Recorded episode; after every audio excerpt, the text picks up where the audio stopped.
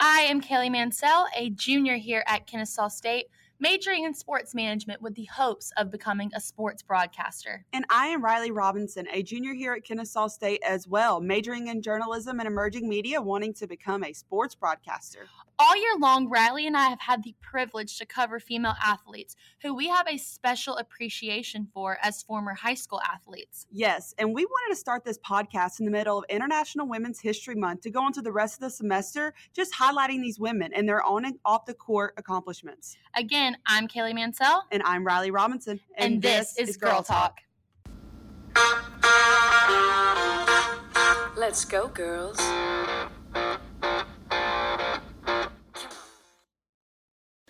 What's up, guys? It's Riley and Kaylee, and we are back with episode two of Girl Talk. Today, we are going to be going over who we refer to as the home court heroes, none other than the women's volleyball team themselves. And before we get into it, Riley and I have a full disclaimer.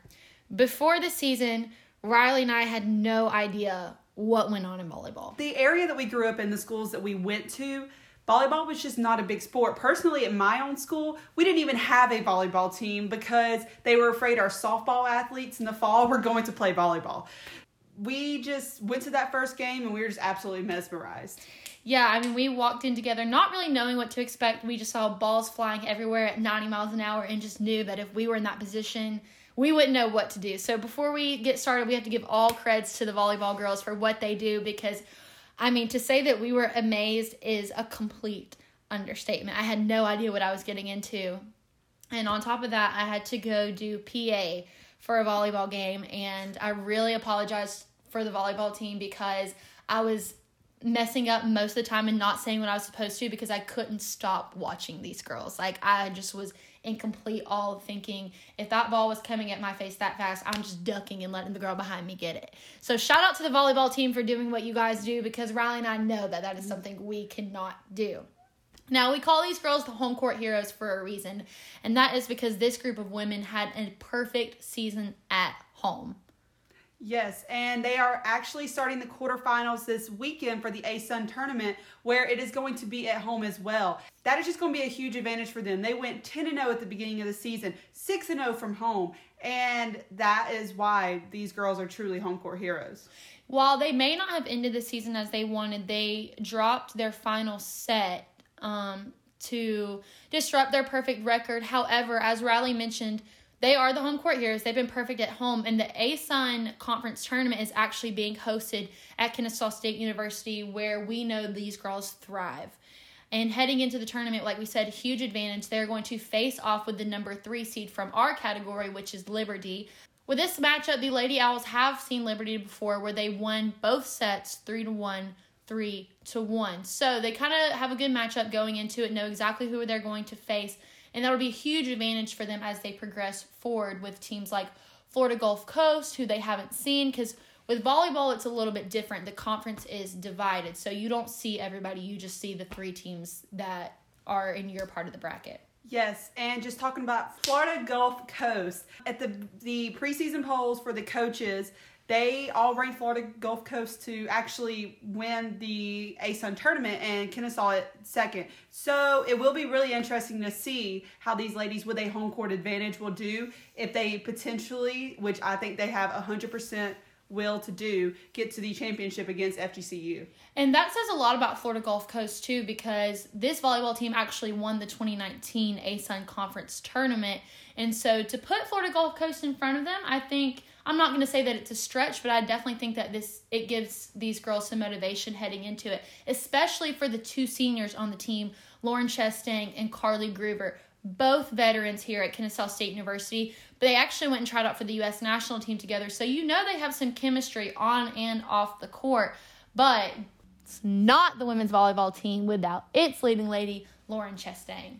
Yes, Lauren Chastain, right now, she ranks second in the ASUN for kills per set and fifth and overall just kills of the season. And so far this season, she has 178 kills, which I've seen her kill that ball, Kaylee, and I would not want to be in the line of fire of that.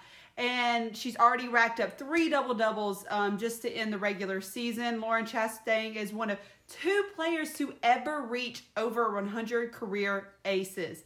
I remember I was at one of the volleyball games a couple weeks ago, and she had, I think, three or four back to back to back. And I was like, gosh almighty, this girl, she can hit that thing for sure. I remember when I was sitting there, I even Googled, how fast is a normal volleyball serve? And that thing said about 50 to 70 miles an hour. And I said, absolutely not. I would have got out of the way as well. But she has so many um, great accomplishments she's done here at KSU, becoming the third owl in program history to record over 1,300 career points and is ranked fourth in the program for kills at KSU. And like you talked about, not only just setting records for Kennesaw, but she does lead the ASUN in several categories as well. We talked about she's second in the ASUN for kills, but also total points as well. And talk about service aces. One thing about Lauren Chastain is her serve. In volleyball, especially at the level that they compete at, it's really hard to get an ace when you serve because you've been you're playing at the highest level of competition. You've seen it a thousand times before. But Lauren Chastain already has 19 service aces on the year. Some that I have experienced myself and missed because I literally blinked. I blinked. Next thing I knew, ball was on the other side of the court, and I was like, I want to be this this girl's friend, right? yes, seriously. Seriously.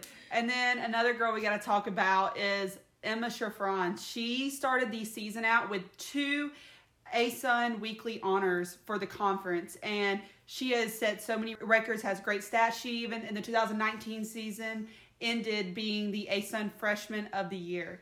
And that's an honor that um, Lauren Chastain, her freshman year, also was part of the All ASUN freshman team. But you're right, Emma Shafrance I may not have known how to pronounce her last name at first, but I sure as heck knew that this girl was a good volleyball player. Also is up there with kills and points for the ASUN leaders, along with Lauren Chastain. She ranks fifth for both kills and points. And she is only a junior, so she'll be coming back next year and is really going to have to fill that role for Lauren Chastain once her and Carly Groover leave. But I mean, we could go on and on about these girls' accomplishments, but then this podcast would end up being like an hour. Um, we're going to try to break everything down for you guys.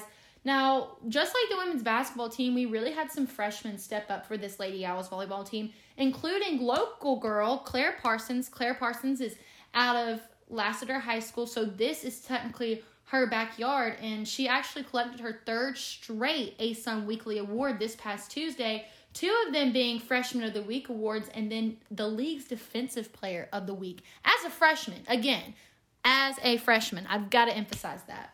Yes, no, for sure. Claire Parsons, she is, I believe, a she's six two. Okay, and I'm six one. This girl would, yes, she is six two. Six two freshman, three ASUN weekly honors back to back to back this girl would be someone if she jumped up over that net and a ball was coming at my face, I'm moving out of the way. Like you said, with the height six two, if you're a girl and you're listening to this podcast, chances are Claire Parsons is probably taller than your boyfriend, as is most of this team. I mean, these girls, I mean, legs for days, and it comes in handy because they are one of the taller teams in the ASUN, and their arms go up above that net. I would love to see how good of rebounders they would be on a different type of court, but Unfortunately, this is their sport, and we love watching them do it. Now, we've got some other girls too that really make this team. Um, one of them is Carly Groover. So, Carly Groover, another senior on the team, along with Lauren Chastain, lots of experience and is sixth in the ASUN for digs. No ball is getting past Carly Groover if she's down on the ground.